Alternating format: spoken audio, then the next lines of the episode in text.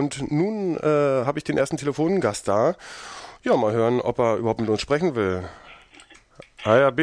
Ja, hi Dani, ja doch, mit dir rede ich doch immer gerne und vor allen Dingen auch gerne über Hätten wir das vorher gewusst, hätte ich mich auch zu dir ins Studio stellen können, aber leider bin ich ein bisschen weiter weg jetzt. Ja, hättest du mal, hättest du mal machen können, wa? Ja, ja. Naja. Aber ich wollte schon immer mal ein Telefoninterview machen, aber ich kenne das ja nicht. Ansonsten stehe ich ja immer neben dir im Studio und dann ist es face-to-face. Ja. Und so muss ich mir jetzt einfach mal vorstellen, wie du aussiehst und wie du komisch guckst, wenn wir jetzt reden. wie sehe ich denn eigentlich aus? Das ist die große Frage. Ähm, nee, ähm, es geht natürlich um äh, ein etwas ernsteres Thema.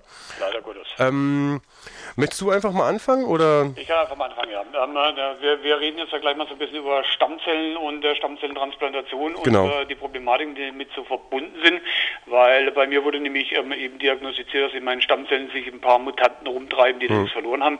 Sprich, ähm, ich leide unter Blutkrebs und ähm, bin jetzt genau in der Situation, dass die einzige Art und Weise, wie man diese Krankheit bei mir heilen kann, nämlich dies, indem man Stammzellen transplantiert bei mir. Genau. So, jetzt weißt du natürlich genau Bescheid, wie das funktioniert, oder soll ich alles erklären? Ähm, mach's doch mal, also, weil ich weiß Bescheid, aber äh, unsere Zuhörer vielleicht nicht. Okay, gut. Also, so eine Stammzellentransplantation ähm, ist mittlerweile nicht mehr ganz so kompliziert, wie das vielleicht noch vor 10 oder vor 20 Jahren war. Das Problem ist nur, derjenige, der ähm, neue Stammzellen braucht, so wie in dem Fall ich, hm. der muss jemanden finden, der halt von der DNA ähm, 10 gleiche Übereinstimmung hat. Ähm, und das ist genau die Schwierigkeit, die bei mir ist. Im Moment haben wir noch niemanden, der genau diese 10 Übereinstimmungen hat. Ähm, deswegen ähm, schicke ich ja auch gerade alle Leute los, dass sie sich mal testen lassen. Das genau. kann man bei der deutschen äh, Stammzellenspende, ähm, kann man finden, wenn man mal in die Suchmaschine seines Vertrauens sich da reinhackt, dann findet man das, wie das geht. Das ist letztendlich ein Abstrich durch ein Wattestäbchen, kennt jeder von jedem Tatort. Wenn irgendein Täter gesucht wird, dann wird auch ein DNA-Abstrich gemacht. Das kann man da machen, ähm, schickt das da ein. Dann werden die aus eben die sogenannte Typisierung, wo deine DNA dann auseinandergenommen wird und dann wird halt eben, kommst du in die Stammzellenspende-Datei, die im Moment in der Bundesrepublik 7,5 Millionen oder 9,5 Millionen, 9,5 Millionen ja. Menschen ähm, registriert hat. Äh, weltweit sind das 27,5 Millionen Menschen, die da registriert sind. Also vergleichsweise wenig, wenn man es mal genau hm, nimmt. Hm. Ne? Und wie gesagt, da hat man mich schon durchgejagt und ich bin halt so einzigartig, dass es eben bis jetzt noch keinen gibt, äh, der eben diese 10 von 10 Übereinstimmungen hat. Und deswegen bin ich gerade auf der Suche eben nach ähm, meinem DNA-Zwilling, um es so zu sagen. Hm. Ja. Äh, und das Ding ist ja, man kann ja nicht explizit nur für dich spenden, sondern man äh, lässt sich typisieren und genau. ähm, hilft damit vielleicht nicht, nicht ausgerechnet dir, äh, sondern anderen Leuten, die es vielleicht auch brauchen. Genau, das ist ähm, zum Beispiel genau das, wenn man sich mal eben auf, die, auf, der, auf der Webseite rumtreibt von der, dieser, ähm, von der deutschen Stammzellen-Spenderdatei, ähm, hm. dann äh, kommt man ziemlich schnell genau zu dem Ergebnis, dass da nämlich eben, äh, also für 20 Prozent der Menschen, die halt einen Stammzellenspender suchen, finden nämlich eben keinen. Ja. Und das ist genau das Dilemma. Und wenn man sich dann umguckt, das geht bereits los bei Kindern mit zwei Jahren, über hm. zehn Jahre oder sonst irgendwas. Und ähm, äh, selbst wenn für mich ja durch die Aktion, die ich da jetzt gerade am Starten bin, ähm, für mich keiner gefunden wird, aber vielleicht dadurch doch irgendwie einem anderen Kind oder einem anderen Menschen geholfen werden soll, ja. dann hat sich das schon gelohnt. Und mein Motto ist im Moment auch, es ist äh, nicht, ja, nie war es einfach, ein Menschenleben zu retten. Ähm, leider musste bei mir auch erstmal die Situation kommen, dass ich ähm, selber betroffen bin und Spender brauche. Hm. Sonst hätte ich mich vielleicht auch schon viel früher mal typisieren lassen. Und da kommen wir nämlich genau zu dem Ablauf, um den mal weiter zu besprechen, weil viele Leute verbinden mit so einer Stammzellentransplantation, dass sie irgendwie ins Koma geschmissen werden, dass ihnen irgendwie Rückenmark oder sonst irgendwas rausgeschnitten ja. wird, was dann der Spender kriegt. Und wie gesagt, das ist ähm, schon ziemlich Steinzeitmethodik. So hat man vor 20 Jahren mal gearbeitet. Heutzutage geht es in 80 Prozent der Fällen alles viel einfacher.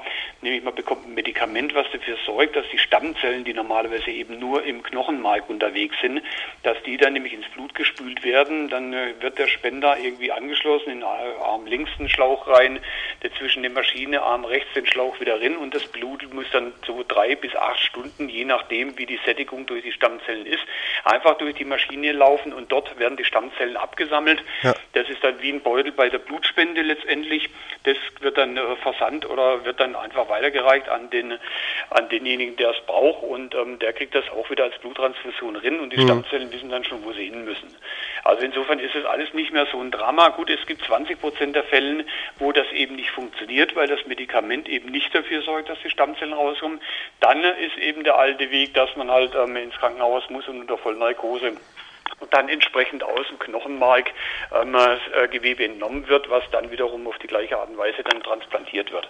Aber wie ja. gesagt, das ist nur in 20 Prozent so und der Spender hat jederzeit die Möglichkeit zu sagen, das will ich dann doch nicht. Hm. Na, und äh, wie gesagt, bei der ersten Methodik, bei den 80 Prozent, wo das über Medikament geht, ist, ähm, wenn überhaupt als Nebenwirkung, dass man grippeähnliche Symptome hat für eine Woche und das sollte es dann eigentlich schon gewesen sein. Und hm. da muss ich wirklich sagen, so einfach ähm, hatte ich mir das auch nicht vorgestellt. Hm.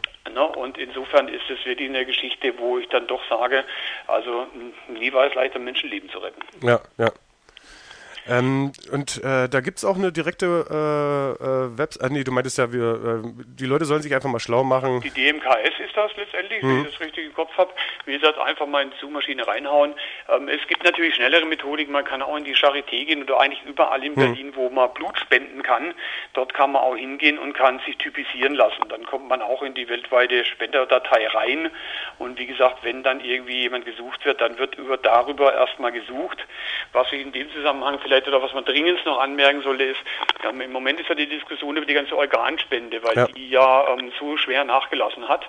Ähm, eben aus, des, aus den Gründen, weil da ja auch Korruptionsfälle vorgefallen genau. sind, wo dann halt eine Niere unter der Hand irgendwie an Patienten verkauft wurde. Das ist was, was bei den Stammzellen nicht funktionieren kann weil eben ähm, der Ablauf und die Überprüfung über die DNA und der ganze Apparat, hm. da ist sowas einfach nicht möglich in der Form, dass man einfach unter der Hand dann die Stammzellen jemand anderem verkauft, ja. weil in aller Regel passt das dann nicht. Hm. Und äh, wie ist das? Wie kann man sich das vorstellen? Äh, die, also klar, äh, die Gefühlslage wird natürlich bei dem bei den betroffenen Personen und natürlich auch beim beim Umfeld äh, doch schon äh, eher ja ein starkes äh, Schlucken äh, hervorheben. Ähm, wie, wie hast du so die ersten, die ersten Momente, als du es erfahren hast, ähm, für dich verarbeitet? Oder wie hast du es verarbeitet? Ja, Weil, ja, als ich die Diagnose bekommen habe, war das für mich erstmal ein ziemlicher Schock und ähm, dann hatte ich auch eine Woche ähm, ja, richtig psychische Probleme, körperliche Probleme. Ja. Tat auf einmal alles weh, obwohl ich gar nicht dann gesund war ja. zu dem Zeitpunkt. Ne? Und ähm, einfach die Psyche hat da dann mir richtig die Beine weggehauen. Das hat sich in dem Moment, als ich dann mit dem Professor in der Charité hm. besprochen habe, was, was wie der Heilungsprozess vonstatten gehen kann, hat sich das schlagartig beruhigt, weil ich zu dem Mann Vertrauen gefasst habe und das auch ähm, klar die Aussichten, dass das ähm, richtig hinhaut, mal wieder hundertprozentig gesund wird, die liegen bei 40 zu 60, also hm. 40 Prozent, dass es nicht hinhaut, 60 Prozent, dass man halt wieder richtig gesunde zu 100 Prozent. Die 40 Prozent verteilen sich dann auch nochmal über mehrere verschiedene Situationen, um hm. den Ablauf mal auf die Schnelle runterzureißen. Ähm, bevor man die neuen Stammzellen bekommen kann, muss natürlich, das müssen die alten Stammzellen erstmal getötet werden. Ja.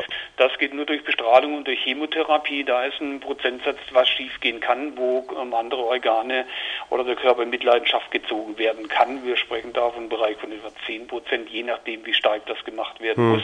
Dann der eigentliche Knackpunkt ist, dass ähm, wenn du von jemand anderem Stammzellen bekommst oder ein Organ bekommst, in dem Fall das gleiche, gibt es ja eine Abwehrmechanismus. Genau, es kann ja abgestoßen das, werden, ne? Ja, genau. Das ist ähm, der Punkt, von dem man dann nochmal von 10 bis 15 Prozent ähm, ausgehen muss, wo es schiefgehen kann, und zwar richtig schiefgehen hm. kann. Dann gibt es Kollateralschäden, das heißt also Nieren, Herz, andere Organe können betroffen werden, auf Dauer geschädigt werden.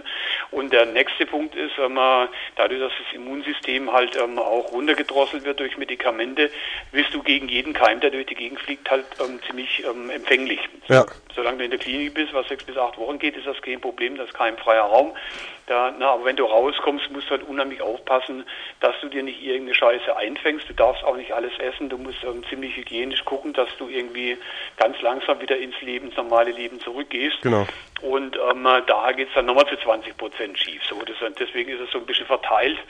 Aber insgesamt sind es natürlich erstmal negative Aussichten. Das Punkt ist, wenn ich nichts machen würde, dann ist abzusehen, dass ich früher oder später, das hängt immer davon ab, wer was welche Mutanten da hm. in einem rumquetschen, zwischen einem halben Jahr bis zu zwei Jahre, drei Jahre dann an halt offene Leukämie erkranke und daran sterbe. Genau. Und dann ist natürlich so eine Stammzellentransplantation mit der Hoffnung auf hundertprozentige Heilung bei 60 Prozent. Hm Ja, da stellt sich nicht die Frage, wo es lang geht, um die Frage über die Sorgen, die man sich macht.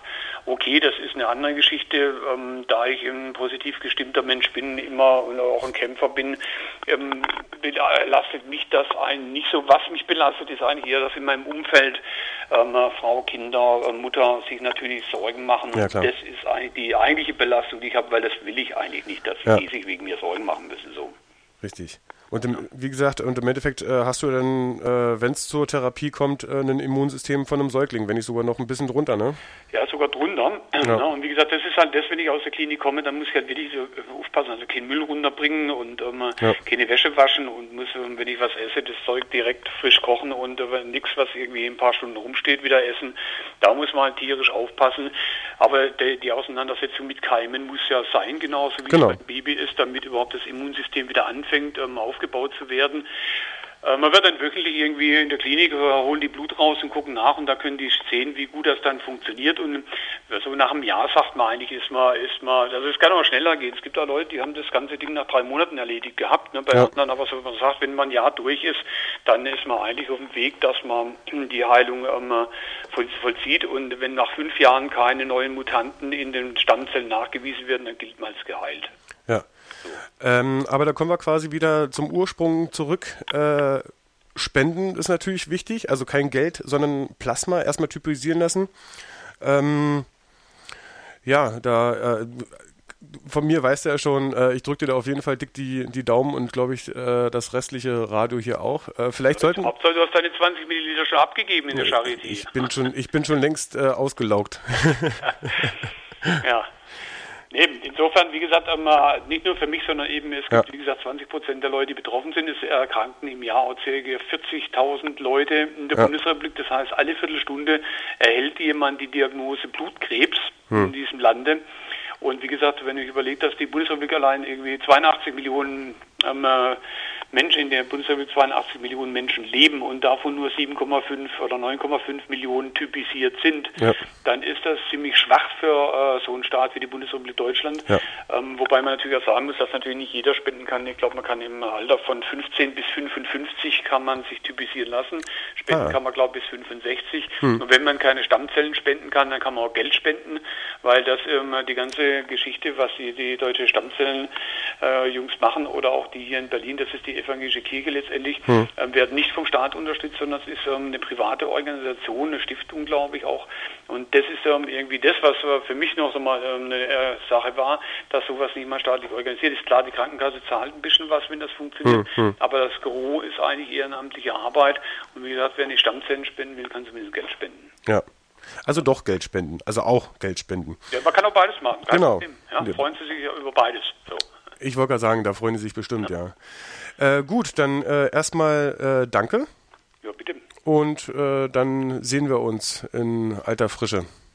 Ja, noch bin ich ja nicht drin. Wie gesagt, Deshalb, ja. noch ist alles in Ordnung. Ich merke nichts von der Krankheit. Das ist das ja. Komische daran, weil meine Blutwellen noch ganz okay sind. Aber das wird sich halt früher oder später ändern. Aber so lange werde ich auch eine Ratung machen und ähm, nächste Woche um 19 Uhr geht es dann weiter mit drumherum gelaufen Alfons Frieke und meinerseits. Dir wünsche ich jetzt noch viel Spaß im weiteren Programm oder so. Oder so, äh, oder so. Oder so. Dann äh, weitermachen. Ja, tschüss. Tschüss. Ja, das äh, war der AB, äh, Intendant hier vom Studio Ansage. Ähm, wie gesagt, ihr helft mit den Spenden nicht nur dem AB, sondern auch anderen äh, Tausenden von Menschen, die äh, erkrankt sind an Blutkrebs.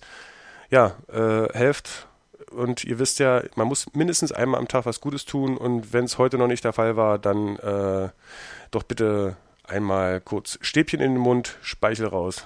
Super toll.